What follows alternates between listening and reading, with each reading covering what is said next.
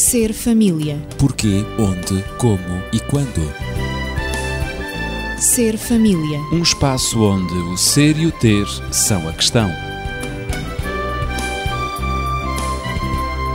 Ser família. Um mundo a conhecer.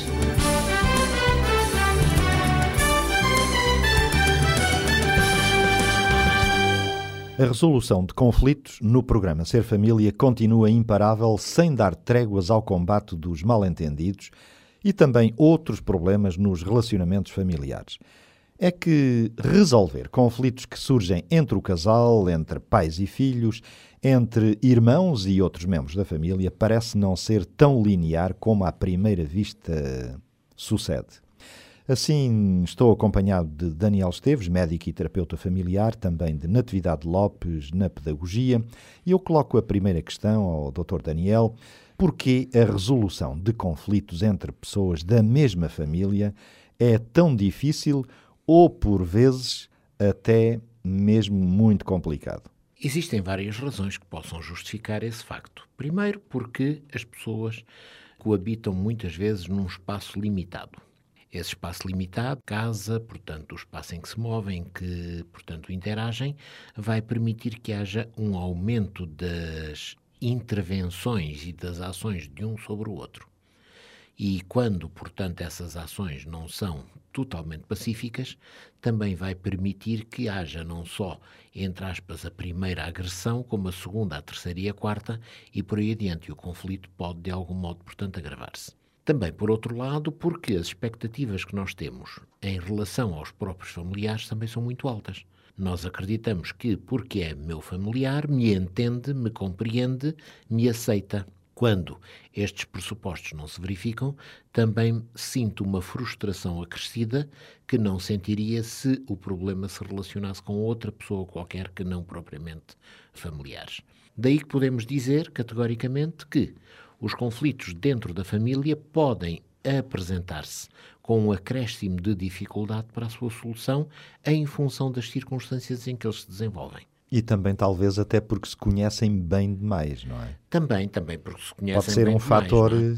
E isso faz com que muitas vezes as pessoas não tenham a disponibilidade e a disciplina mental para seguirem aqueles passos que nós citámos anteriormente. E já agora convinha talvez recordá-los para que os nossos ouvintes, portanto, entrem bem dentro da temática do assunto.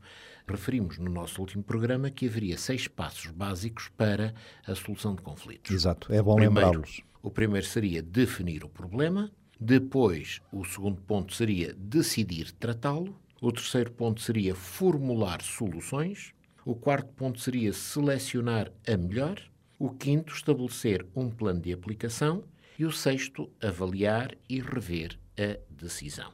Desta forma, portanto, seguindo estes passos todos, não queimando nenhuma etapa, digamos que as pessoas teriam já aqui um manancial de procedimentos que poderiam levar naturalmente às soluções. Mas também dentro da família nem sempre isto acontece, porque juntando a todos os fatores já citados, diríamos que existe uma certa indisciplina mental, uma certa impaciência, o que faz com que se queira queimar etapas. E isso também é extremamente negativo. No entanto, eu gostaria também de recordar, e já que estamos a fazer recordações do programa anterior, Sim, sim. gostaria de recordar aquela história que nos serviu de modelo, digamos, no programa anterior e que iríamos repescá-la para hoje e vamos continuar de algum modo também focalizados nela. Portanto, lembram-se que era a história do Sr. Vicente, casado com a Sra. Dona Helena, e que tinha, portanto, um, um filho, o João. E que o Sr. Vicente chegou a casa, cansado, sentou-se no sofá, começou a ler o jornal, a ver a televisão. A Dona Helena chegou a casa cansada, mas tinha, portanto, a cozinha para arrumar, tinha o jantar para preparar e foi fazê-lo. O João chegou a casa descansado e queria, portanto, brincadeira, queria qualquer atenção que não lhe foi dada.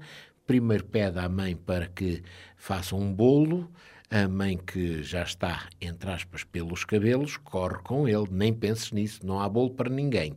Bom, ele chega à sala, vai tentar comer uns doces que lá estavam dentro do pote de vidro, em cima da mesa, e o pai, não ouviste o que é que a tua mãe disse? Não, senhor, não pode ser.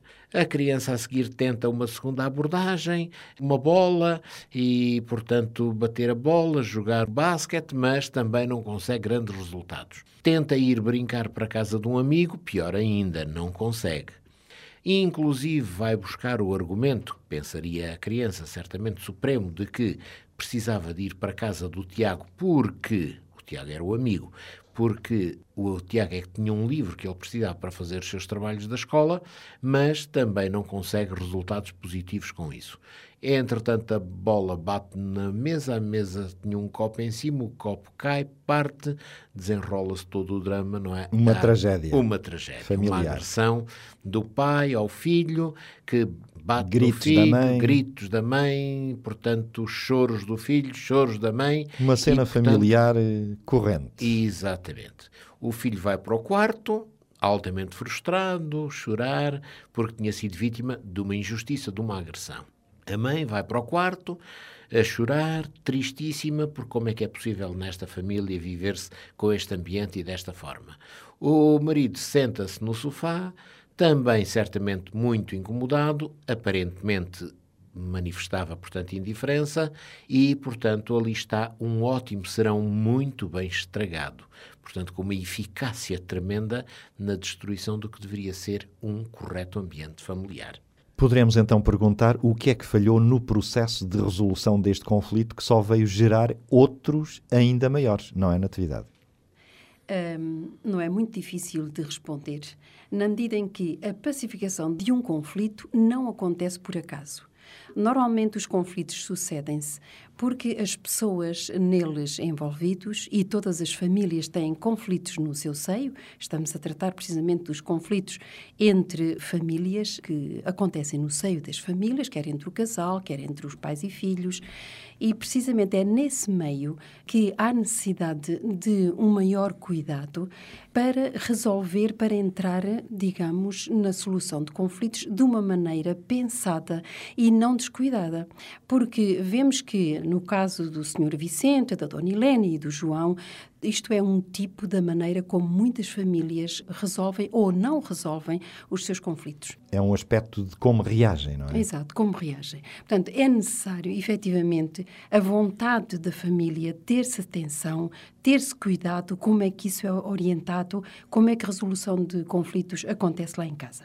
E um dos melhores métodos aconselhados em psicologia, em pedagogia também, é que a escuta daquilo que se passa, dos sentimentos dos nossos familiares, dos comportamentos, deve ser, em primeiro lugar, uma escuta passiva e depois, então, uma escuta ativa. Também podemos dizer uma leitura, não é? Fazer a leitura dos acontecimentos e das circunstâncias. Exatamente. E, portanto, a primeira leitura é aconselhável que seja uma leitura ou uma escuta passiva. Isso tem como objetivo clarificar, investigar e reformular. Ou seja, na clarificação é a pessoa estar atenta, sem dizer nada, passivamente, a saber exatamente o que é que se está a passar. Se vale a pena dar importância a um determinado comportamento, a uma palavra que se disse, se vale a pena é reagir ou não. Reagir ou não reagir. E então depois aí reformular se efetivamente se verificou que aquela atitude, que aquela palavra, que aquele gesto tem um significado. Finalmente está revestido de algum significado. E então é preciso atenção. Para isso é preciso atenção na escuta ativa. Porquê atenção? Porque aquele que sente que o outro está atento em relação àquilo que ele disse ou em relação àquilo que ele fez, portanto, diz-lhe que fisicamente e mentalmente há alguém que se está a preocupar com ele. É um meio simples de olhar o outro nos olhos não passar uh, despercebidamente, como aconteceu com a Dona Helena, que tinha o João na cozinha e que nem sequer estava a reparar naquilo que ele estava a fazer. A jogar com a bola, foi preciso o pai intervir, uh, veio lá do salão. Mas prestar atenção. E prestar essa atenção em silêncio. Porquê o silêncio? porque há um tempo para falar e um tempo para estar calado, como diz o sábio Salomão. Esta, esta etapa é um tempo para calar, quando se está a observar o porquê da reação E do também outro. não responder a um ataque, não é? E não responder, portanto, muito menos responder a um ataque. Para quê? Para não ter que se justificar em relação a uma, uma atitude que não está ainda compreendida. Portanto, está-se na fase do silêncio. E isso é muito importante. Depois, estar atento também aos sinais de recepção. Ou seja, como é que o outro transmitiu aquela atitude, aquelas palavras, apenas como é que ele está a falar, como é que ele claro. está a comportar. E isto basta com um aceno de cabeça, com. Hum, Dar a perceber ao bem, outro que sim, está sim, atento está atento. Claro. Apenas, portanto, esses sinais Essa de, é de a escuta passiva que é importante.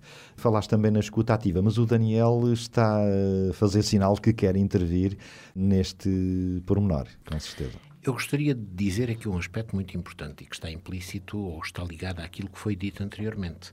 É que a solução deverá ser sempre uma ação e nunca uma reação. Claro. A solução claro. tem que ser um ato objetivo, intencional, para ultrapassar um conflito. Enquanto que fazer dele apenas a reação normalmente faz com que se criem e se agravem os conflitos e não se resolve absolutamente nada. Exato. E a maior parte das vezes é assim que as famílias atuam. Atuam nos conflitos por reação e não na busca da solução. Claro. E foi efetivamente neste caso da história, que é a história tipo no início do nosso programa, o que aconteceu precisamente é que houve uma reação sem sequer haver uma vontade de solução do problema. E automaticamente. Nem sequer análise. Nem sequer situação. análise. Neste caso, o João, que é o filho do casal, o João tinha uma necessidade, ou tinha várias necessidades. Pelo menos tinha duas expressas na história. A primeira necessidade é que ele tinha uma vontade muito forte de comer qualquer coisa doce.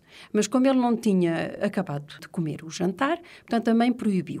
O pai fez a mesma coisa. Mas ele também tinha uma outra necessidade. Ele tinha, para concluir os seus trabalhos de casa, ele tinha necessidade de ir à casa do amigo. E é evidente que não, não se pronunciou desde o início, ele apenas pediu para ir à casa do amigo porque tinha aquela responsabilidade para fazer. A atitude do pai foi imediatamente dirigida para o castigo, sem saber as razões, dos pedidos do filho. Portanto, o filho tinha pelo menos duas necessidades. E nesta escuta passiva que eu referi, é necessário, efetivamente, este tempo de silêncio, de atenção, da reformulação do problema. Deixa-me cá ver exatamente o que é que se está a passar. Porque para que ele pede para a mãe fazer um bolo? Porque tinha vontade de comer alguma coisa doce. Porque é que ele pede para ir à casa do vizinho? Porque tinha a necessidade de ir buscar o livro para fazer os trabalhos de casa, porque o dele tinha Poderia sido deixado ser um na escola. ou não. Portanto, esta escuta passiva é extremamente importante para investigar exatamente o que se está a passar. Claro. E nesta escuta, então pode passar-se a questionar, sobretudo em relação à criança, porque é que tu queres o doce se tu não conseguiste acabar o jantar? Ainda tens fome? Porque é que tu queres ir à casa do amigo a esta hora da noite? E então escutar. Portanto, apesar de tudo, a escuta passiva é insuficiente, mas, no entanto, ela é necessária. Portanto, ela é insuficiente se não for seguida, seguida pela de uma escuta ativa. ativa. É isso. Bem, porque a escuta ativa exige já um papel mais dinâmico, que consiste precisamente em clarificar, em colocar questões, como eu acabei de referir, em reformular. Daniel, escuta ativa. Como é que nós podemos entender então esta escuta ativa, que será, digamos, a segunda etapa para a solução dos problemas? Exatamente. Ora, muito bem. Em primeiro lugar, vamos pensar no seguinte: nós ouvimos com os nossos ouvidos. Sem dúvida. Mas entendemos o que ouvimos com a nossa mente. É verdade.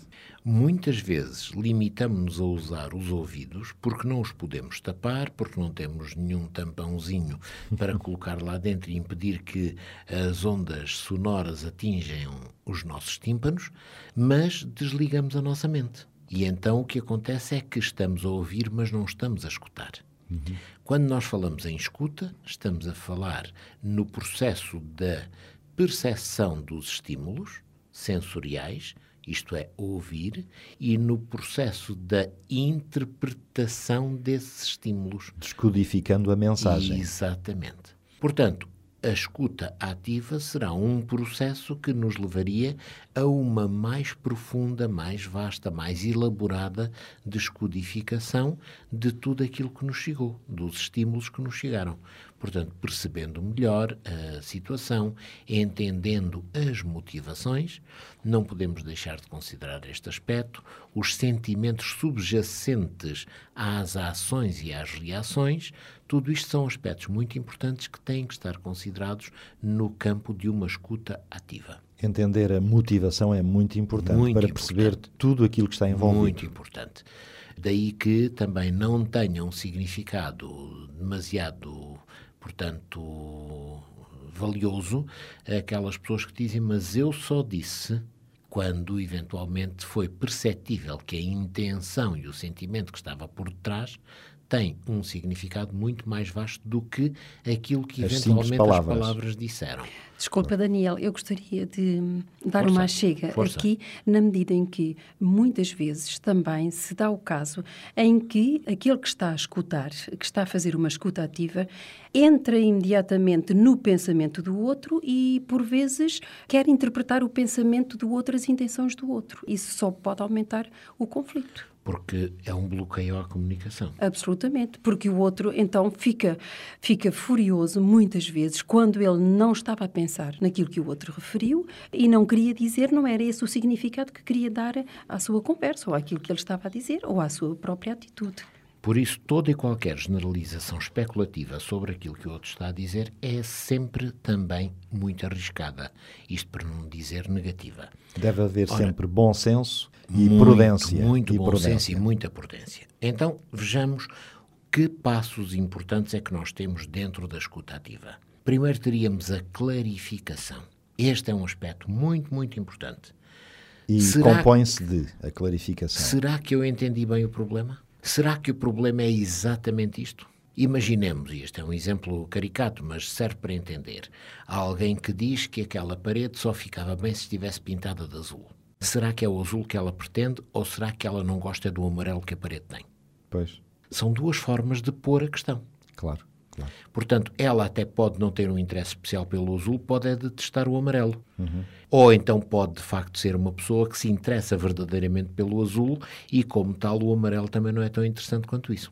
Ela quererá uma outra cor que não o amarelo. Exatamente. Portanto, a primeira questão é clarificar, assegurar-nos que compreendemos bem o problema. Mas, como dissemos já, associado a isto, temos que ter uma noção concreta e correta dos sentimentos da outra pessoa. Porquê que a outra pessoa diz o que diz? Porquê que ela está a sentir? Tudo isto são aspectos muito importantes. E se nós soubermos e isto passa pela inteligência emocional, se nós soubermos interpretar, compreender e satisfazer, digamos que as necessidades emocionais do outro, certamente que estaremos a caminhar no sentido de evitar, de prevenir imensos problemas. E depois reparem, ao fim de termos ouvido a dissertação do problema, e aqui é um aspecto muito importante porque o ouvir permite dar tempo de antena à outra parte e muitas vezes nos conflitos nós assumimos que temos é que ter o tempo de antena e não dar tempo de antena. Fazemos as coisas um pouco inversamente. E aí as tensões sobem. Exatamente, sobem. Mas o que acontece é que depois disso há também uma questão que eu me tenho que colocar. Será que eu entendi na totalidade? Será que de facto esta ideia que eu criei em relação ao problema corresponde à globalidade do problema ou é apenas uma pequena parte, uma fração desse problema? E será isto mesmo a realidade? Muito bem. Portanto, o que é que eu devo agora fazer a seguir? Então, a seguir, eu, portanto, vou ter que colocar algumas questões. Vou fazer uma certa investigação para saber até que ponto é que as coisas estão corretamente colocadas. E essas questões vão ser colocadas de uma forma relativamente neutra, não, portanto, carregada de emoções, mas para permitir que o outro ou reformule os conceitos apresentados, os aprofunde ou os confirme. E dessa maneira eu vou, portanto, poder clarificar a minha noção. Isto é assim, isto é assado, perguntas deste género, de tal forma que eu vou aprimorando o toque do meu quadro. Primeiro era apenas um esboço, foi a minha primeira percepção, mas aos poucos eu vou-lhe introduzindo um retoque aqui, um retoque acolá, e ele vai se tornando cada vez mais nítido. Eu vou ficando com um quadro bastante mais nítido. E depois de ter feito isso, e eventualmente, eu passarei, digamos, àquilo que poderíamos chamar um processo de confirmação, que se faz através da reformulação, que é ir buscar o mesmo conceito que foi apresentado, mudar-lhe as palavras ou os tempos verbais, de tal forma que agora vou pedir que a outra pessoa, como ouvinte, diga se aquilo que está a entender do que eu disse é aquilo que ela pretendeu transmitir quando falou. Que a outra pessoa confirme ou corrija. Exatamente. E, inclusive, este é um processo muito, muito interessante, porque nós pensamos ter captado a mensagem toda, usamos talvez a mesma, a mesma ideia que foi apresentada, com o mesmo articulado de palavras, mudando quanto muito o tempo dos verbos, e o que acontece é que normalmente somos corrigidos. Não, não é isso. O que é que isto significa? Significa que a capacidade de expressão da outra pessoa não foi totalmente conseguida, daí também a minha capacidade de percepção não poderia ser absoluta, porque eu estava a trabalhar sobre um terreno de palavras que não era completo. Por vezes a formulação ou reformulação do problema ou da circunstância está correta, só que o outro diz que a ênfase não foi exatamente aquela. Por Às exemplo, vezes é uma questão só por menor exemplo, de ênfase. Por é? exemplo, além disso, é muito importante também que nós sejamos colocados também na posição de ouvintes. Uma coisa é sermos emissores claro. de um conceito e depois outra coisa é como que ao espelho ver esse mesmo conceito através da audição, quando alguém nos provoca a reformulação. E nessa altura, espera, realmente, pois não, não é bem isto, é outra coisa. Ou sim, está bem, é de facto este conceito. Isso permite-nos já estarmos a fazer uma análise própria daquilo que são os nossos conceitos, daquilo que nós estamos a expressar. O ouvir é muito importante. O saber é, ouvir é, é extremamente muito importante. importante. E este processo ajuda a clarificar as ideias e prepara-nos também para a situação de ouvintes com análise daquilo que vamos fazer, no sentido de também nos abrirmos a outros aspectos, outras soluções. Porque, eventualmente, ao pedir a reformulação, eu estou a despertar outras ideias naquele que falou de tal forma que ele agora vai ter outros conceitos também e vai verificar que o problema que para ele era tão linear e tão nítido, afinal é um problema multifacetado. Em todos estes diálogos entre pessoas, sejam da mesma família ou não, e hoje estamos a focar o aspecto familiar, em que por vezes a resolução ou a solução de conflitos se apresenta mais complexa, pela proximidade que os membros da família têm uns dos outros. No entanto, há palavras que se devem evitar, não é? Palavras de acusação uns em relação aos outros. Na atividade, talvez pudesses dar alguns exemplos dessas palavras ou frases que todos nós apesar de sabermos teoricamente muitas vezes como devemos evitar os conflitos, caímos nessas armadilhas que nós próprios colocamos no nosso caminho.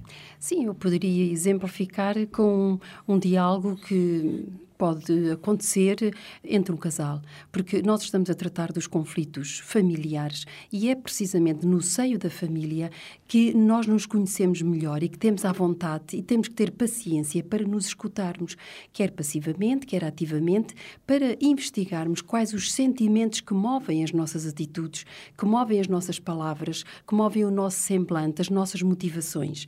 E é importante, efetivamente, seguir estes passos para compreendermos melhor a utilidade que tem nós sabermos gerir os conflitos em família para sermos famílias mais felizes e mais pacíficas. E também pessoas que crescemos nessas famílias mais pacíficas e mais felizes também.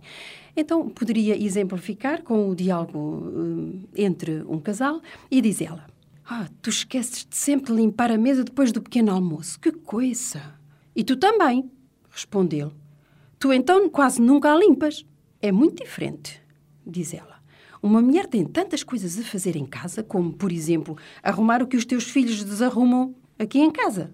Eu, disse ele, até nem deixo nada fora do sítio. Aqui já estão um bocadinho a desconversar, não é? Tu és tão descuidado como os teus filhos. Aqui há uma acusação. E tu sabes isso muito bem. Ela já está perentoriamente a dizer estas palavras. O tom da voz sobe. vai subindo. Tu estás sempre à espera, disse ele. Tu estás sempre à espera é que nós sejamos perfeitos. E então ela responde-lhe: Não seria nada mal se tu te tornasses perfeito, meu caro. mas tu tens ainda um longo caminho a percorrer para chegar à perfeição. Fica a saber. E ele termina: Tu exageras sempre que esteja em questão a limpeza e higiene da casa. Foi a maneira como ele, muito airosamente, se saiu de um diálogo que foi aumentando o tom da acusação.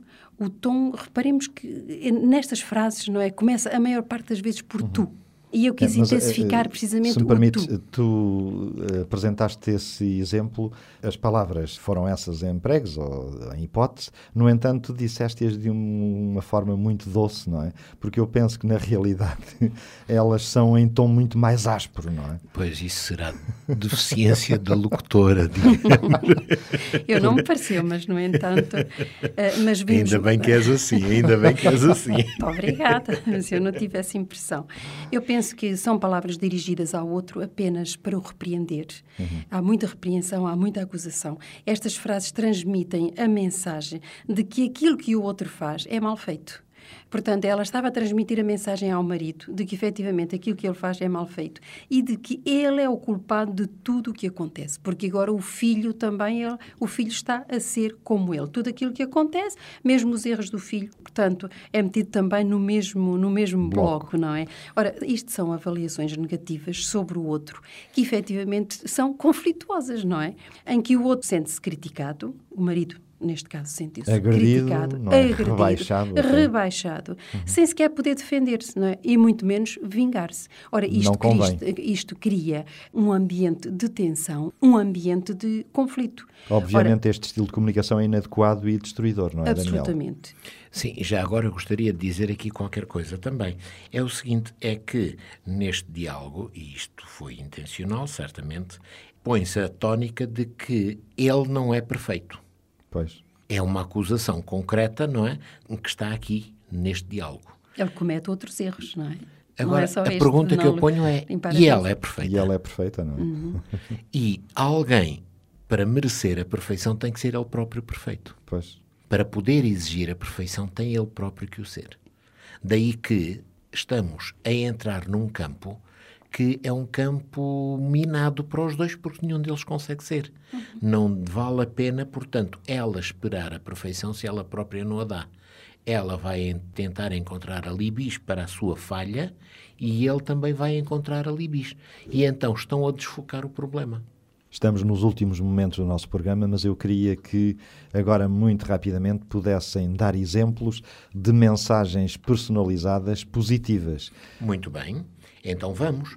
Todas aquelas mensagens que normalmente começam por eu e que focalizam naquilo que eu sinto, naquilo que eu posso, são mensagens muito menos conflituosas. conflituosas. São mensagens, portanto, muito mais pacíficas. E sejam quais forem as circunstâncias. Por exemplo, sei lá, o filho que vem pedir dinheiro e a mãe pode lhe dizer: Não, senhor, tu não mereces.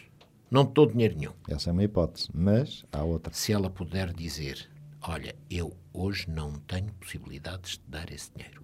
É totalmente diferente. O resultado é o mesmo. O resultado é o mesmo, claro. mas a forma como se chega a esse resultado, o caminho que se percorre, é completamente, completamente diferente. diferente. E, portanto, todos poderíamos ter esse tipo de, de diálogos, ou poderíamos imaginar imensas multidões de cenas em que, trocando o tu acusatório pelo eu expressivo daquilo que nós sentimos, daquilo que nós temos, daquilo que nós podemos ou não podemos fazer, normalmente diminuímos, portanto, a carga, digamos, conflitual que claro. Qualquer situação destas possa ter. Talvez a Natividade pudesse dar eh, um ou dois exemplos eh, em relação à criança, não é? Sim, por exemplo, quando a criança chega atrasada, um pouquinho atrasada em casa e que a mãe às vezes está em pânico e assim que a criança entra ou toca a campainha, a mãe despeja sobre sobre ela uma raiva muito grande, acusa de tudo e de mais alguma coisa, refere-se aos atrasos que a criança teve no dia anterior ou na semana anterior e generaliza, não é? É sempre assim, por mais que eu te diga. E assim a criança sente-se cada vez mais culpada e fica bloqueada e incapacitada muitas vezes para cumprir o horário. Ela sabe que deve chegar a horas, ela sabe que não, não pode distrair-se a brincar com os amigos ou não pode distrair-se na escola para cumprir o horário, sabe que efetivamente ela deve fazer isso e que isso agrada à mãe e que isso é o melhor para ambas as partes.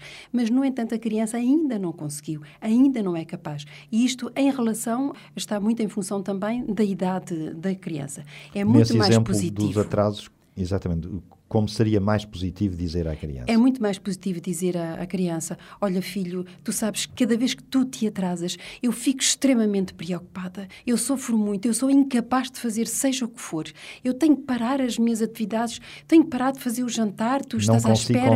Eu não consigo, eu fico tão preocupada. Só penso que aconteceu algum acidente, eu penso em telefonar para o hospital, para os bombeiros, ver o que é que se passa. Eu sei que não o posso fazer, não é? Mas desculpa, mas eu sinto-me assim. Vê se consegues, e há aqui depois o pedido, vê se consegues fazer um esforço ainda maior. Eu sei que tu não fazes isto por querer, porque eu já te avisei várias vezes, mas eu sei que tu também, se tiveres um bocadinho mais de atenção, tu poderás conseguir melhorar um bocadinho a tua pontualidade. Vê lá, filho, se consegues amanhã.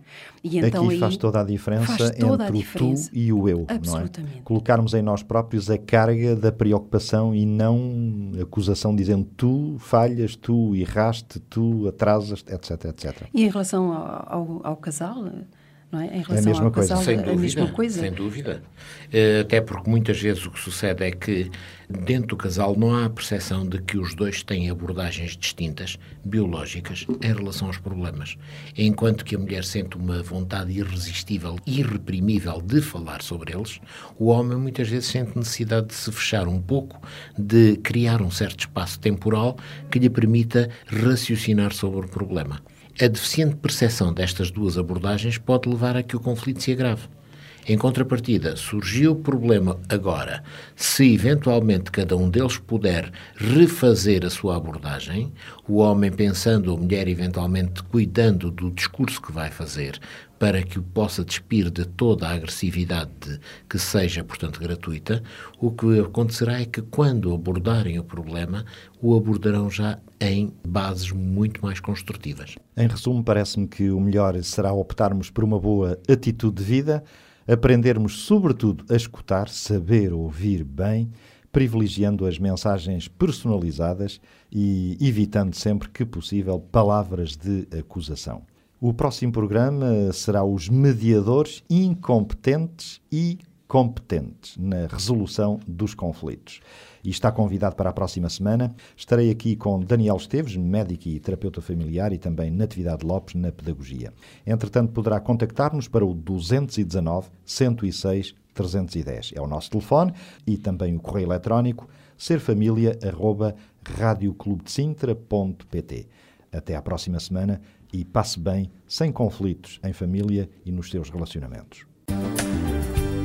Ser família. Porquê, onde, como e quando. Ser família. Um espaço onde o ser e o ter são a questão.